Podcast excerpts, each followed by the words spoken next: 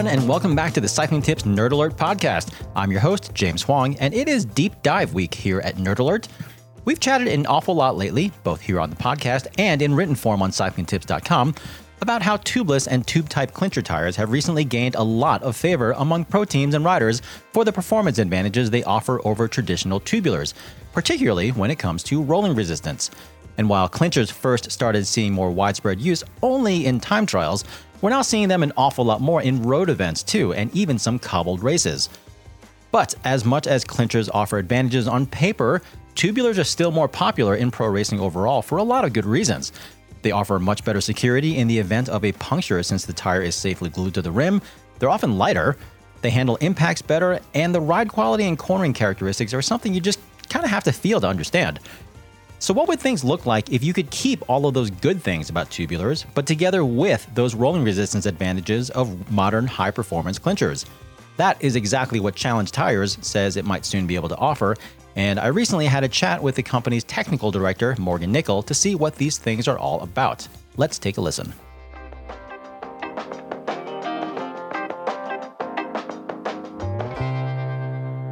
Morgan, thanks so much for being on the show with us today. I'm curious to hear from you what what you're seeing or hearing from your end as far as what's happening within the pro road ranks. Uh, not we're not talking about track or cross here. So what's happening within the, the pro road ranks with respect to tubulars and clinchers? Tubeless technology has definitely arrived, and it's definitely there's there's definitely a big push that direction. I mean, it's a technology that uh, is heavily supported by the the big the big brand tire companies. Uh, it's their thing. And uh, there is certainly uh, testing being done that's showing rolling resistance improvements. Uh, but then you even get, you know, this year we start seeing, uh, I think, more teams uh, being pushed and, and using it. and then you see, but you see companies like Specialized kind of bouncing from the tubeless uh, over to you know we went, we won on uh, inner tubes. You know, we uh, a standard clincher, and and there, this gets you know this big hit on on uh, social media, but still the majority of tire use in the uh, in the pro ranks is our tubulars. There's still the exceptions that are uh, that are tubeless, and and then as I you know even specialized surprising with the with a clincher with a with an inner tube. There's inserts being tried uh, to kind of give added security to the system, um, but. Uh, you know there there are still a lot of mechanics. I mean, you know, Italian and and uh, Belgian mechanics that we're familiar with that are that are just adamant that they will not move off tubulars, especially when they get into the mountains. Uh, and uh, especially for for them for for races like uh, Paris Roubaix that puts so much uh, pressure on the system. It's a story that uh, while I think uh, the industry in general and the big the big tire companies are definitely pushing tubeless and and that's a uh, certainly an interesting technology. I mean, we're investing a lot in it, uh, but uh, the tubulars are not dead. Well, I wonder if you know we, we we run into all sorts of issues in the bike tech world of you know kind of like head versus heart, for example. Like you know, not too long ago, we had we always had these debates of you know in the big mountain stages the head, you know, the data says that aerodynamics matter more. Uh, like you can run all sorts of simulations, you can run all sorts of tests that say that you know a heavier but more aerodynamic bike, in a lot of cases anyway, will be faster than a bike that is non-aero but lighter. The heart argument at that point, and we still this we still see this sort of thing even today. A lot of riders still prefer to be on the lighter bike that feels faster, even if it might not be faster on paper so with this whole tubular versus clincher thing, you know, there's all this data out there that shows that you know these high end either tubeless or tube type clinchers are faster on paper in terms of rolling resistance, in terms of watts saved, that sort of thing, relative to uh, you know a lighter tubular. But you know, as you said, I mean, tubulars still are in the majority by a good margin in the pro peloton, and a lot of riders and mechanics just don't want to get off of them. Why would you say that is, and what is it that tubulars offer over clinchers? In the pro peloton, there's there's uh, there's a the combination of security uh, and uh, the the lightweight and durability of the the wheel itself. I mean, the shape is you know it's a closed shape that that takes impacts there versus you know a clincher wall. We've invested. We have you know we're a tubular company that it has you know handmade clinchers, handmade tubulars, and have have a system now with handmade tubeless. So we have, you know, we've invested in all of that. Um, but we've seen also that uh, a lot of the tubeless technology uh, had to be formalized as the, and we we pushed uh, the ETRTO and ISO to to pick up this ball in our first meeting back in two, I think it was 2014 or 15. We actually got a consensus. It was a stunning meeting that uh, ETRTO, who uh, is a they have do standards for every single type of wheeled vehicle, and ISO, and specifically in bicycle, uh, would develop a, a, a standard, and it would be a complementary standard there would be no, so there would be one international standard developed between the two of them. So the ETRTO and their system, which has done been done since 1970 something, uh, governs cars and motorcycles and everything you can imagine, and bicycles.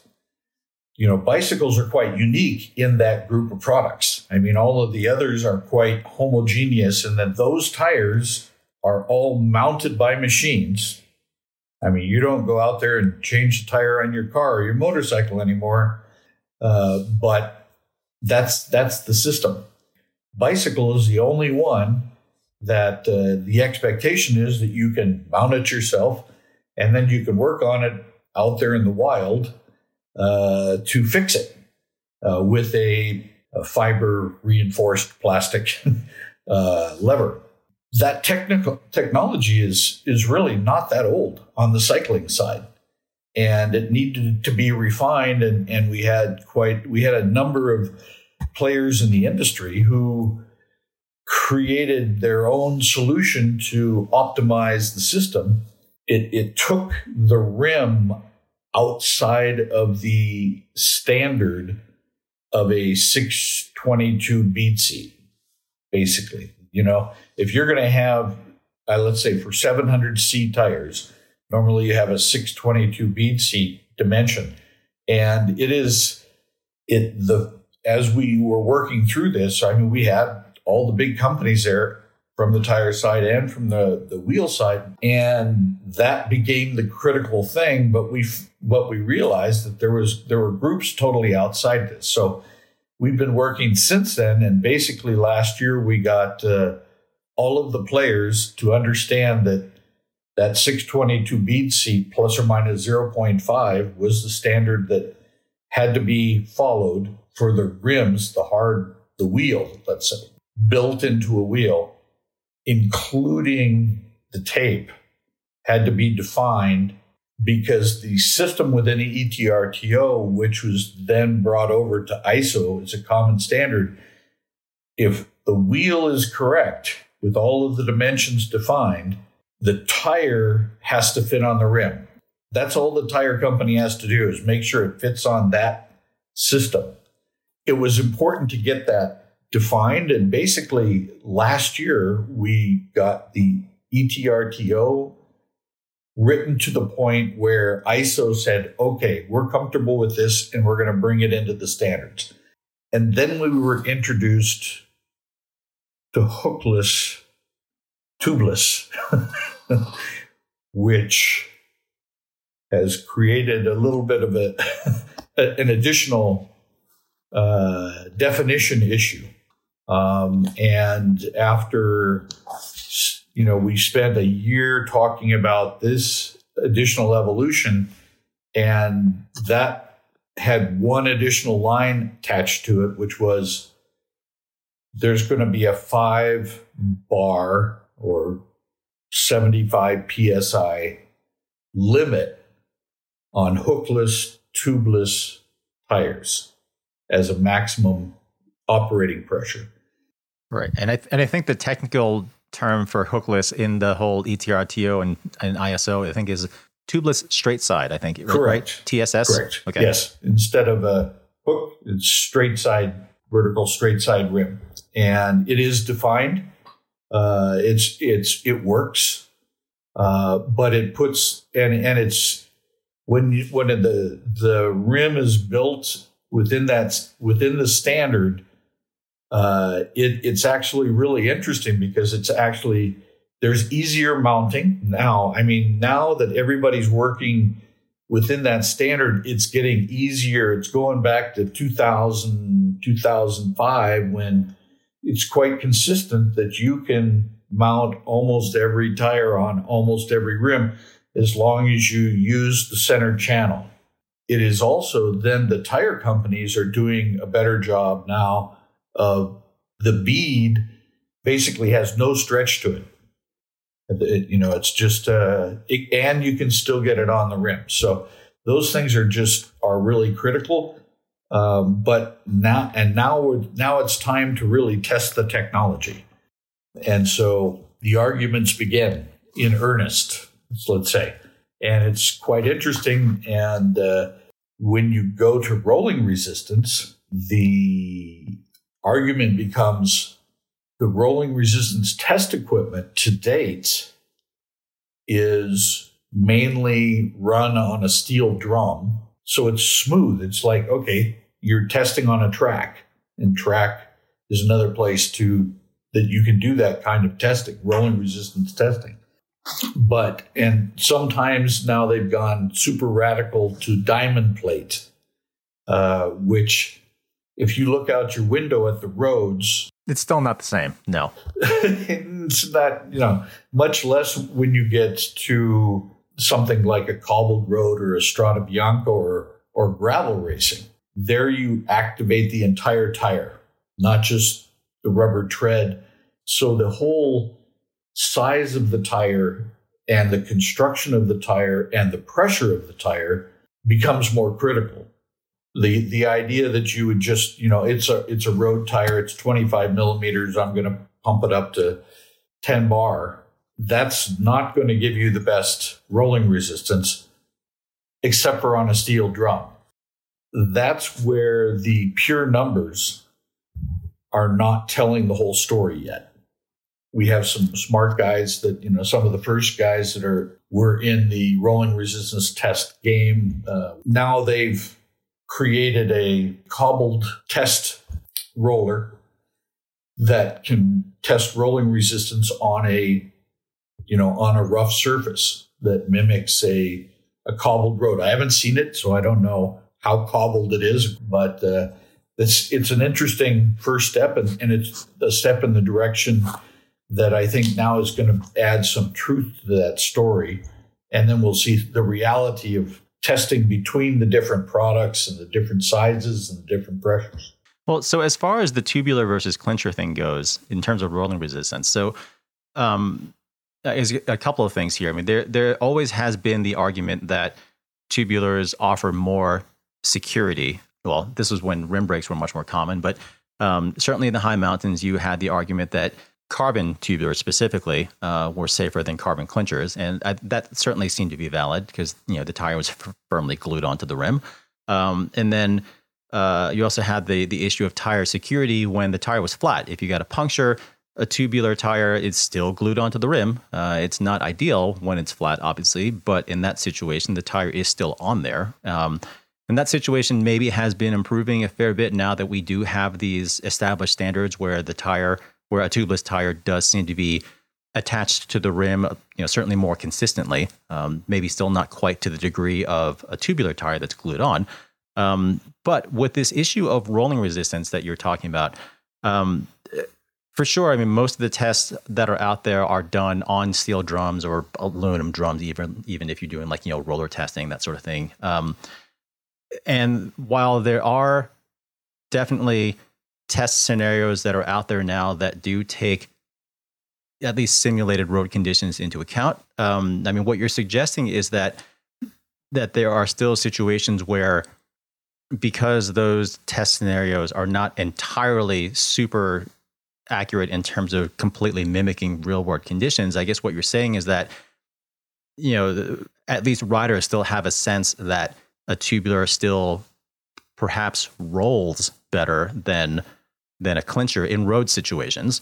Um, but what I'm wondering is, do you have any instances that you know of where we have some sort of verifiable data that shows that those lab numbers that are done with steel drums of whatever sort, be they textured or have some sort of thing added onto them, whatever. Um, do you have any instances where where the data that's produced in a lab does not correlate to what's seen in the real world? So, in other words, like you know, we have all this data showing that tubeless clinchers, or even you know, high end clinchers with latex tubes, are faster than tubulars in terms of rolling resistance. But the implication is that the implication that you're saying here is that in some real world conditions on the road, again, not not for uh, not for cross, um, but the implication is that tubulars can still be faster. Is that what you're saying? I am saying no. I all the data that I have seen is that tubeless clinchers so far are testing faster. What I haven't seen is some new technologies uh, that the reasoning of why tubeless, you know, you you have the the reason that tubeless supposedly works is lower rolling resistance is because you have uh, you take the inner tube movement uh, within the within the tire out of the equation. And we've created a technology basically uh, mimicking, well, it's uh, Tufo, did it first. They have a tubeless, tubular construction.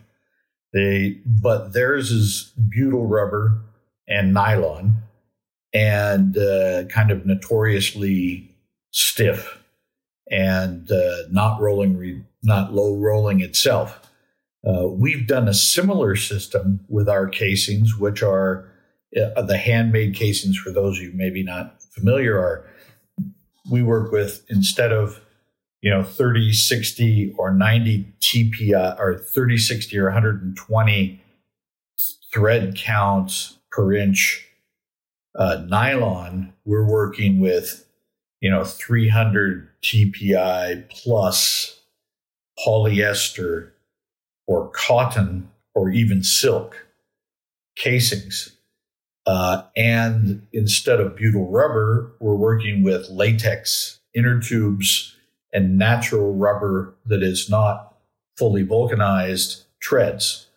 So you're working with a much softer, more supple uh, materials that you, when you adjust the pressures, they can conform and uh, roll over obstacles and turn those obstacles into uh, traction uh, and cornering and braking. Uh, so you have better control and you have more comfort because they absorb that into the construction. But we've taken that latex inner tube and in a form that we've created, taken the latex inner tube and welded it to the side of the inside of the tubular so that we have a single component that's working in the same way that a tubeless system is working. It has the added benefit.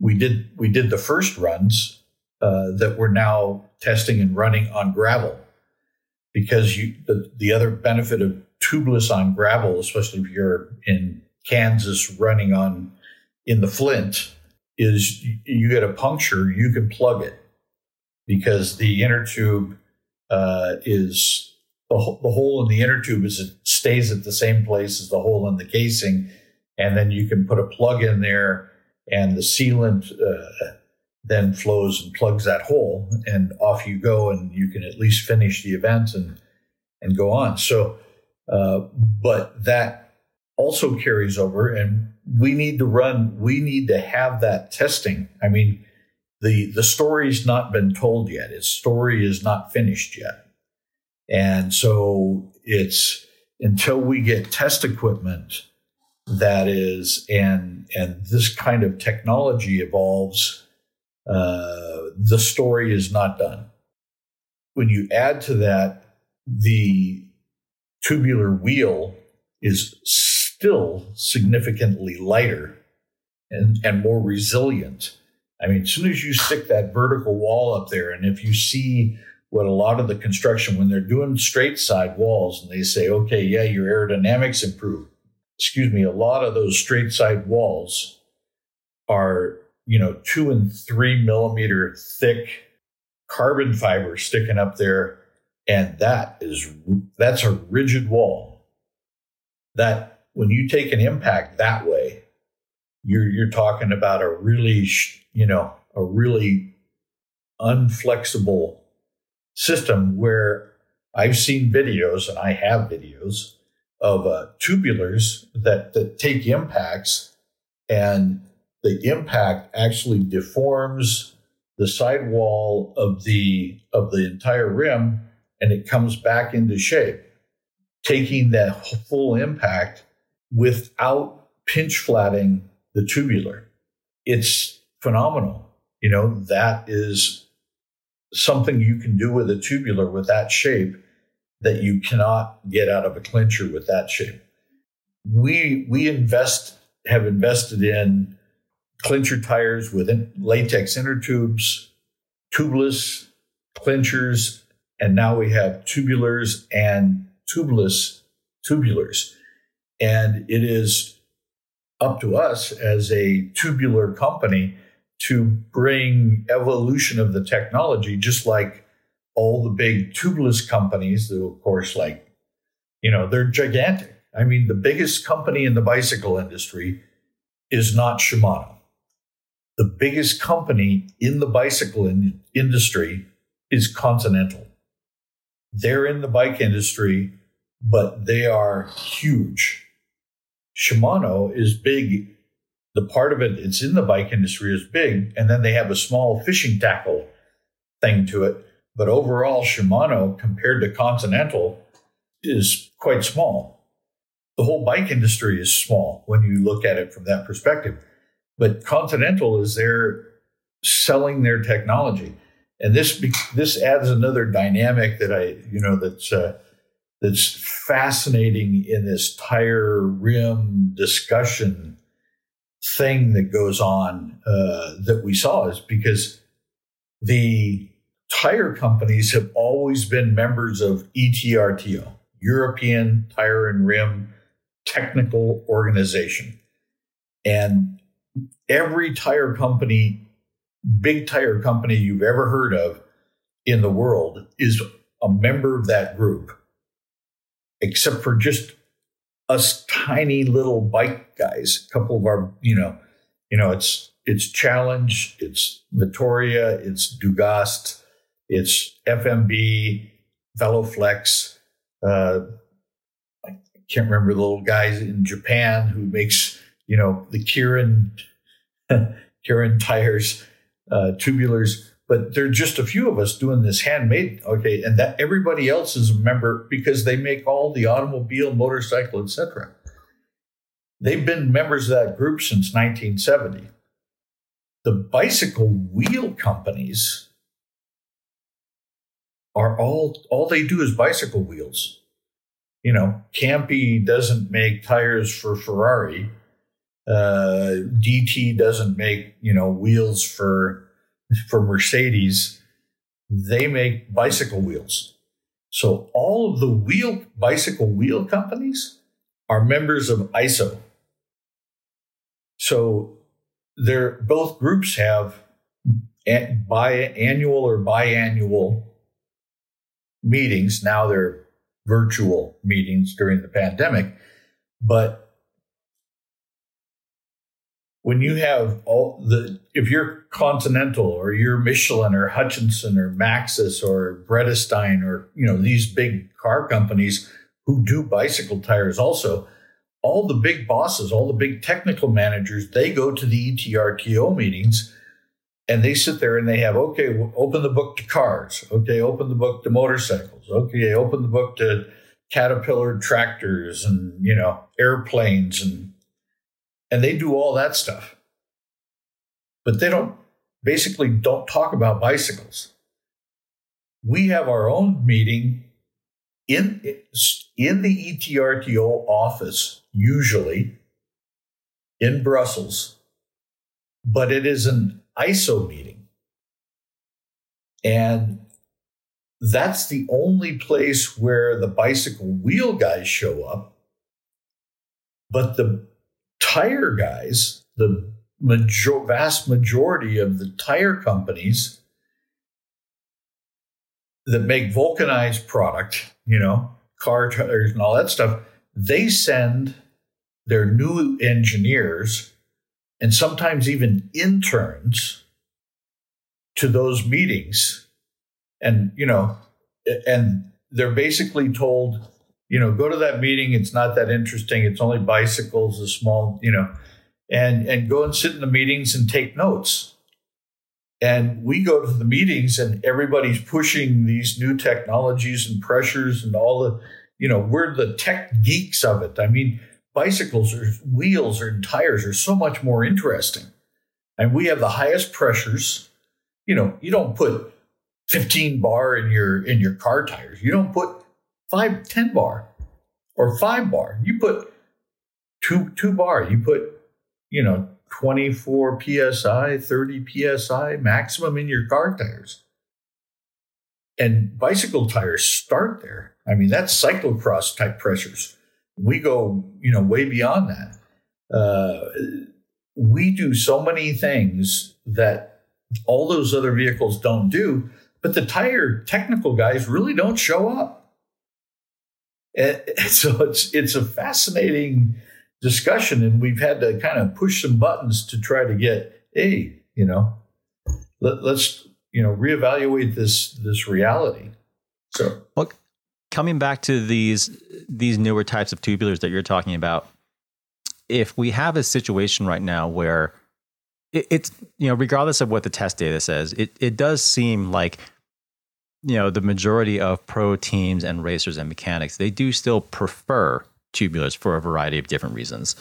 Um, if we now have the situation where we have these newer types of tubulars where you know the in where we have these high TPI supple casings, which we've always had, of course, but where we have these types of casings where we have a thin layer of latex that's now, I guess, essentially sort of sprayed to the inside, or however you do it. Um, in that in those sorts of situations, we theoretically have tubular constructions that potentially can rival high end tubeless and tube type clinchers in terms of rolling resistance. I don't know if you have any test data for that, but if we have a situation where those types of tubulars can even come close to uh, to to a high end clincher, do you think we might have a situation where the pendulum might swing in the other direction? Or do you think that you know that momentum is already too far gone with all the wheel companies basically just buying into clincher entirely now? Well that's that gives it the potential to turn the corner but other things have to happen okay?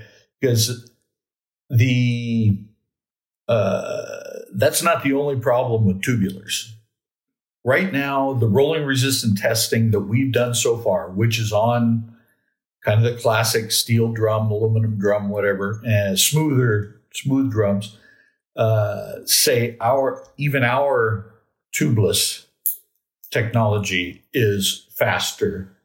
The tubeless clincher is faster than our tubeless tubular. Our our tubulars, because we really haven't tested our tubeless tubulars. It just, I mean, it, it's just came this winter for gravel. I haven't been able to go to gravel races. You know, I'm hoping to go the first of June. You know, to real gravel race uh, and and start in, interfacing there. But we need to get it on the machines and really get numbers. Um, but the other the other aspect is on tubeless clinchers. Now we've got the the nice shelf defined with the bead seat and boom, you know, you got the pump, the special pump, and it's tubeless ready so that you can run a lighter weight, more flexible casing because you have uh, sealant on the inside who adds another uh, protective layer and gives you the seal as you come out of the out of the channel up onto the shelf. Um, that has some challenges to it, like oh shoot, I left my my my big uh, pump uh, at the office, and all I've got is my nice regular pump, and I can't you know I can't hit the pressure hard enough, or much less I'm out on the side of the road, and I lose you know my I knock the uh, the bead off the shelf uh, when I get the flat tire, and I, I, I you know little hand pump doesn't doesn't knock doesn't put the bead back on. Okay, so you have some problems on the tubeless seating, that kind of thing. Well, tubulars have the same problem we've had for for years. Is you know you got the one mechanic with the pro team that does nothing but glue tubulars on, um, and that's uh, to me the biggest roadblock to to tubulars becoming uh, a, a technology for the consumers for the right. It's it's not very consumer friendly for sure. Yeah, um, the solution is is tubular tape, and even even you know we started developing this when it was still rim brakes. The heat was on, and we worked with some really good uh, uh, companies who are experts in in uh, uh adhesive systems and we've created tubular tape that basically you can apply on the rim, put your tubular over, and it's got a nice release, smooth release liner. So you pump it up to one bar, so 15 psi. And it does this amazing thing, with, which you don't, you know, there was always the problem when you would stretch a tubular around, you kind of, you have to start kind of aggressive at the valve stem and then flip it over while you're getting it all over yourself over the glue that's already sticky. And on the opposite side, there's less stress on the tubular. And here you've stressed the tubular and then you pump it up. And lots of times, you know, you, you, it's not round.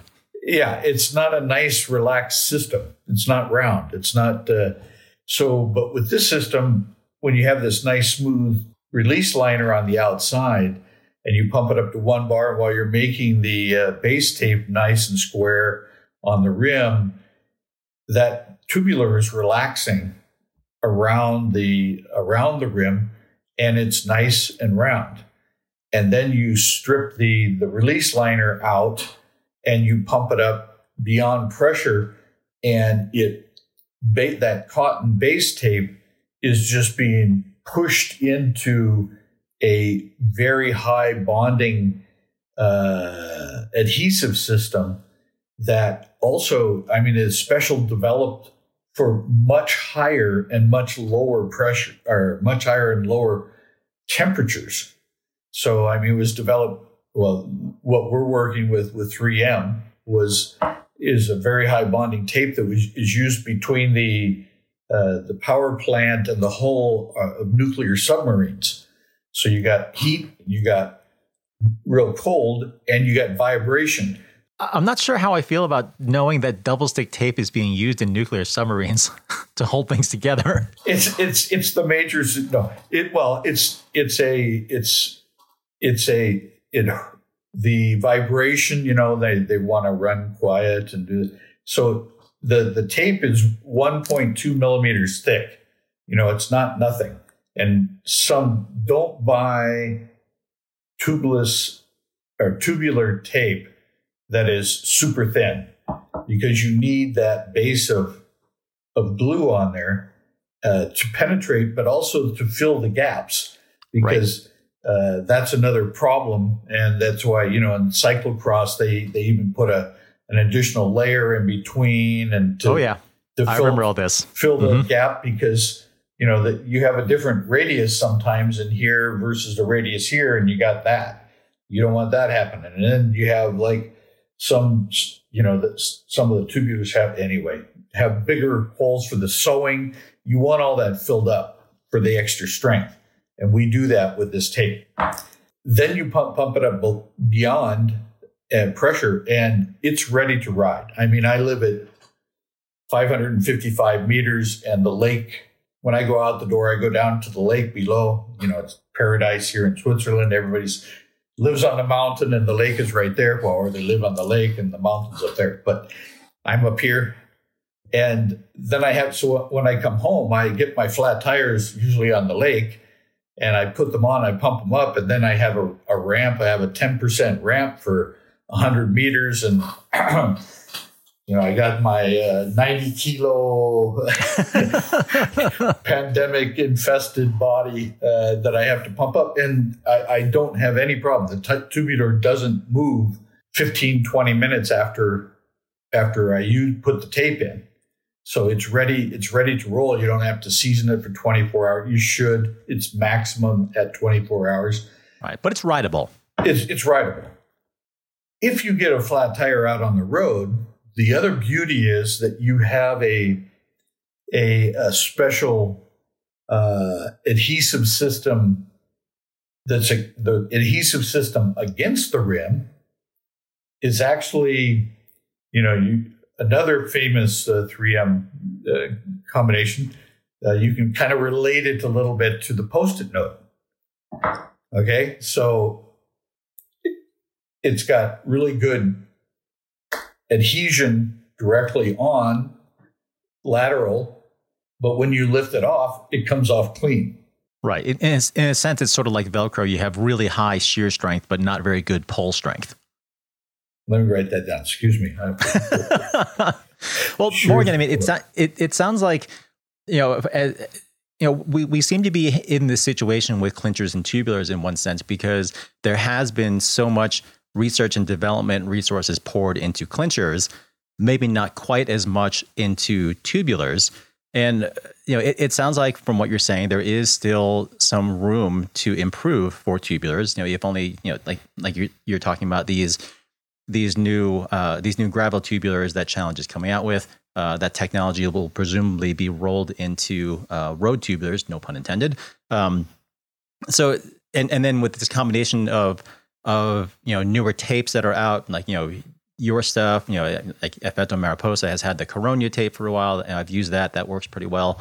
Um, so it sounds like we we are in a situation where you know, tubular performance may be coming back up to try and rival tubeless or tube type high end clinchers. And then now we're in these situations where we're removing some of the kind of the, the user serviceability problems. You know, all, all that stuff is great. Um, I mean, you know, I've, I've ridden tubeless for a long time, especially when I was racing a lot of cyclocross. Um, I mean, there there is a very distinct feel and performance to tubulars that people have ridden. People who have ridden both, you know, no one will debate that. What I'm wondering is you know i'd be curious to hear your take on this is you know it, are we potentially in a situation right now with tubulars versus clinchers similar to what we experienced not too long ago with rim brakes versus disc brakes in the sense that rim brakes you know I, I feel like they were they were just starting to get really really exceptionally good. Like when you when you're talking about things like you know even like you know special special um, types of treatments for sidewalls, special brake pads, you know, hydraulic rim brake calipers, that sort of thing. We had all these sorts of things where you combine them all together, you can have an exceptionally good rim brake system that works really well. You know, it still maintains bike aerodynamics, lightweight, so on and so forth. But we had already had all this momentum on the disc brake side. So even though there was still room for rim brakes to get better, um, and and to just be really really good, disc brakes still have taken over completely. Like that, that that horse has left the stable. It's just it's a done deal. I mean, you can get an exceptionally good rim brake system, but it's become certainly much much more of a niche sort of product. Um, are we in a situation like that now with tubulars versus clinchers, where even though tubulars can potentially rival the performance of high end clinchers, is it too late? I would say no, but maybe. I mean, there's definitely momentum in that direction. I get, uh, I think to a degree, uh, the the U.S. market it is its own little echo chamber, you know, and things happen where you know cyclocross is awesome, it's really hot, and everybody's doing cyclocross, and then you know you, there's a couple winters and gravel takes off and and uh, pandemic, and, then suddenly cyclocross is you know oh, it's down, and and there's a place where every cyclocross racer will tell you no one is going to win, nobody's going to finish in the top fifty in the world on on clinchers. I mean. Uh, Stephen Hyde, it took Stephen Hyde, an American, to, to verbalize it properly because he was the only one that we found professional that, that's ridden uh, tubeless systems enough that really is involved in it, mainly from the mountainside, but has tested it down to gravel and, and in cross because he's interested and the guy's multi-time national champion. And he, he rides on the road and he rides cross and he rides gravel and he rides mountain. And his take was i can i can get tubeless down. Okay now now we're talking the low side of pressure but i i can get my pressure down really quite low. You know i can get down to two bar you know 30 28 26 psi, you know, but the margin for error at that pressure when you're out there, you know, doing traverses and, and, you know, all the places you take cyclocross, the probability that you're going to burp that technology is, you know, is super high at that versus a tubular where I can run 15% to 20% lower pressure and have no problem. I'm totally relaxed. Sure, sure. For for cross, I don't think anyone would argue at this point, it, the way things are. I don't think anyone would argue that tubulars are still superior to any tubeless cross setup. No question. I mean, I I mean, I don't really, I haven't raced cross for several years now, but you know, in the last year or two that I was doing it, I was pretty much exclusively on tubeless at that point because you know I had found a combination that worked really well, and I was able to run them at, at really low pressure. But I will say that I also did have to find a combination that worked, and it still wasn't quite as good, um, wasn't quite as supple, wasn't I, I couldn't I was running my tubeless setups. I think I was able to run them in the in the in the low twenties for pressure. Uh, I probably wasn't quartering as hard as Stephen Hyde was, but um, but for tubulars, I was able to run in like you know the mid teens, um, you know even low teens if I if I needed to in like a muddy race or something like that. Um, so no, in, in, cross, I don't think anyone's going to argue that. I mean, tubulars are at, at the high end for for high performance in cross. They they're still they're going to be around for a really long time. I think. But but coming back to my original question, I mean, do do you think do you think it's too late for tubulars to you know re- reverse the swing? I mean, and again, like to, to clarify, it's not like clinchers have you know even taken over half of the peloton. It's not even close to that yet. But with all the momentum that's out there, I mean, is it is it too late for tubulars to reverse the swing, or do you think it's still possible because people still want to use them? I, I think it's possible but it's totally up to us. And by us, I mean the tubular tire manufacturers. The cross segment is probably the only thing that's keeping the tubular wheel companies making those products.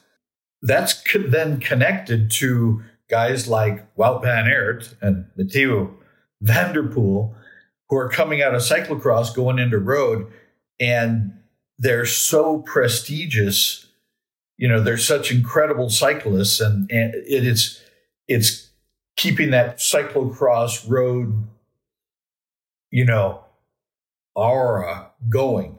But it's a it's a European thing, you know. Stephen Hyde can't even get a ride to come to Europe. Are you kidding me? Where was he last year? He he couldn't even get across the pond. It, it, when there were other riders, you know, that were able, the women were more competitive, etc. But it lost a big voice from North America. In Europe, it was huge. I mean, they figured out how to do it inside the bubble in Belgium and the Czech Republic, a little bit in Switzerland, and that's kept it alive. Now it's up to us.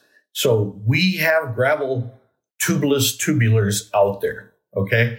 We have a tape that is coming to it uh, and, and is being used, uh, has been used. Uh, we had this system used uh, with CCC last year. Uh, we also we tested on their continental team with our tubeless clinchers with our sealant. The sealant was amazing. There's incredible stories. Okay, there's viability there, but they they ran mainly. They they didn't run the alpine races. CCC tested all tested this product with our tubulars in for Paris Roubaix and it was they were in love with it. They said we'll run this in, in uh, at, at the world tour level, and then Paris Roubaix is canceled, and then the team disappears and gets shattered into hundred pieces. And our mechanic goes off to another team that we have to deal with, and that I can't even reach. You know, I mean, physically get from country to country to get back into the. So, I mean, there there are bumps in the road, but getting these pieces, the sealant, the tubeless tubular, the tape, this system is the starting point. We got to get the test equipment testing real world conditions. And then we have pieces of other pieces of the tubular that can be addressed. There's there are also uh, systems that I'm working with the UCI that you know at the interfaces, just like with the the straight bead, the straight wall, straight side, uh, clincher rim, and they they they say, okay, now we get a better aerodynamic fit with the with the tire there. That interface is more smooth. Uh, we can do the same thing with our tubulars, and it's been blocked by the UCI because people tried to sell it as a purely aerodynamic improvement, when in reality, it does two other vital things that should be the emphasis. Number one, it keeps dirt and water out of that interface, which has an absorbent cotton base tape that then absorbs water, holds it, and it rots the tire. If you don't take care of it like a cyclocross guy takes per cyclocross mechanic takes care of their tires. And it fills that gap and seals the casing better so it, it keeps from discoloration and it improves the life of the tire. But it also forms a vital little bumper. So when I was talking about this shape and impacts that actually deform the rim without pinch flatting the tire, imagine adding a bumper into that two and a half millimeter triangle that is also a resilient bumper. You have another level. Right. It's not unlike what we have in bead protection uh, in mountain bike tires, for example. It's pretty. It's very very similar to that. Sounds like. Yeah, but it's up to us to drive it. If we got to fill that gap before the, the inspiration by the the wheel companies is totally gone to to keep making tubulars. And fortunately, especially the the uh, European manufacturers, but also you know people like Zipp and you know they sponsor teams that need that that demand uh, tubular wheels for cyclocross and for road. So they're, they're they keep making them, but they're not promoting them. Right. And so you know our, our uh, effective life of being able to to to revive the tubular system probably is finite for for a number of years, and it's not helped by uh, little roadblocks like pandemics and you know not getting our technical editors from America to come over to Europe and be exposed to the story and and uh, and bringing back uh, the new uh, that story back to America to say, hey, they're not dead yet.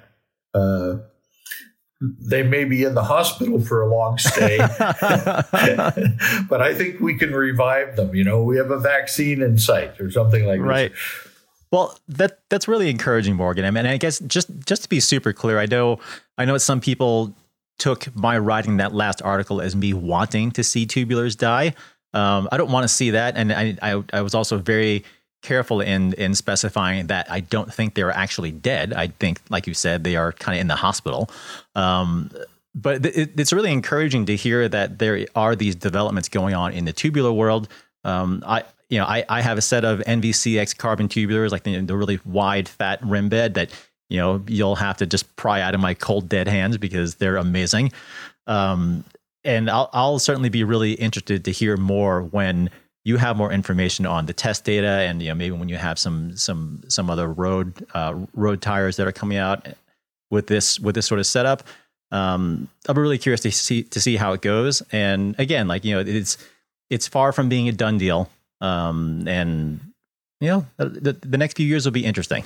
Yeah i took your article and we passed i mean it, it came in and we passed it around the company and I and I circled you you had keywords in there like it seems like I've heard from many people.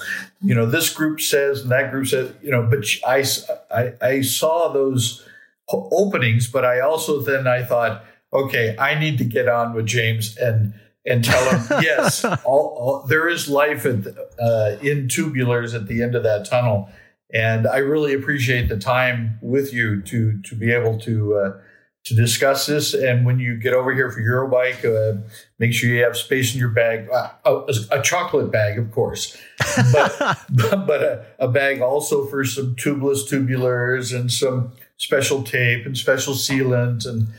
Uh, you know, and of course, you know, some Heavivites and to make sure we pack the bags correctly. So well, cool. Looking forward to it, Morgan. If, if, nothing else, it would be nice to get back to a little bit of normalcy. So, you know, f- fingers crossed for, for this fall.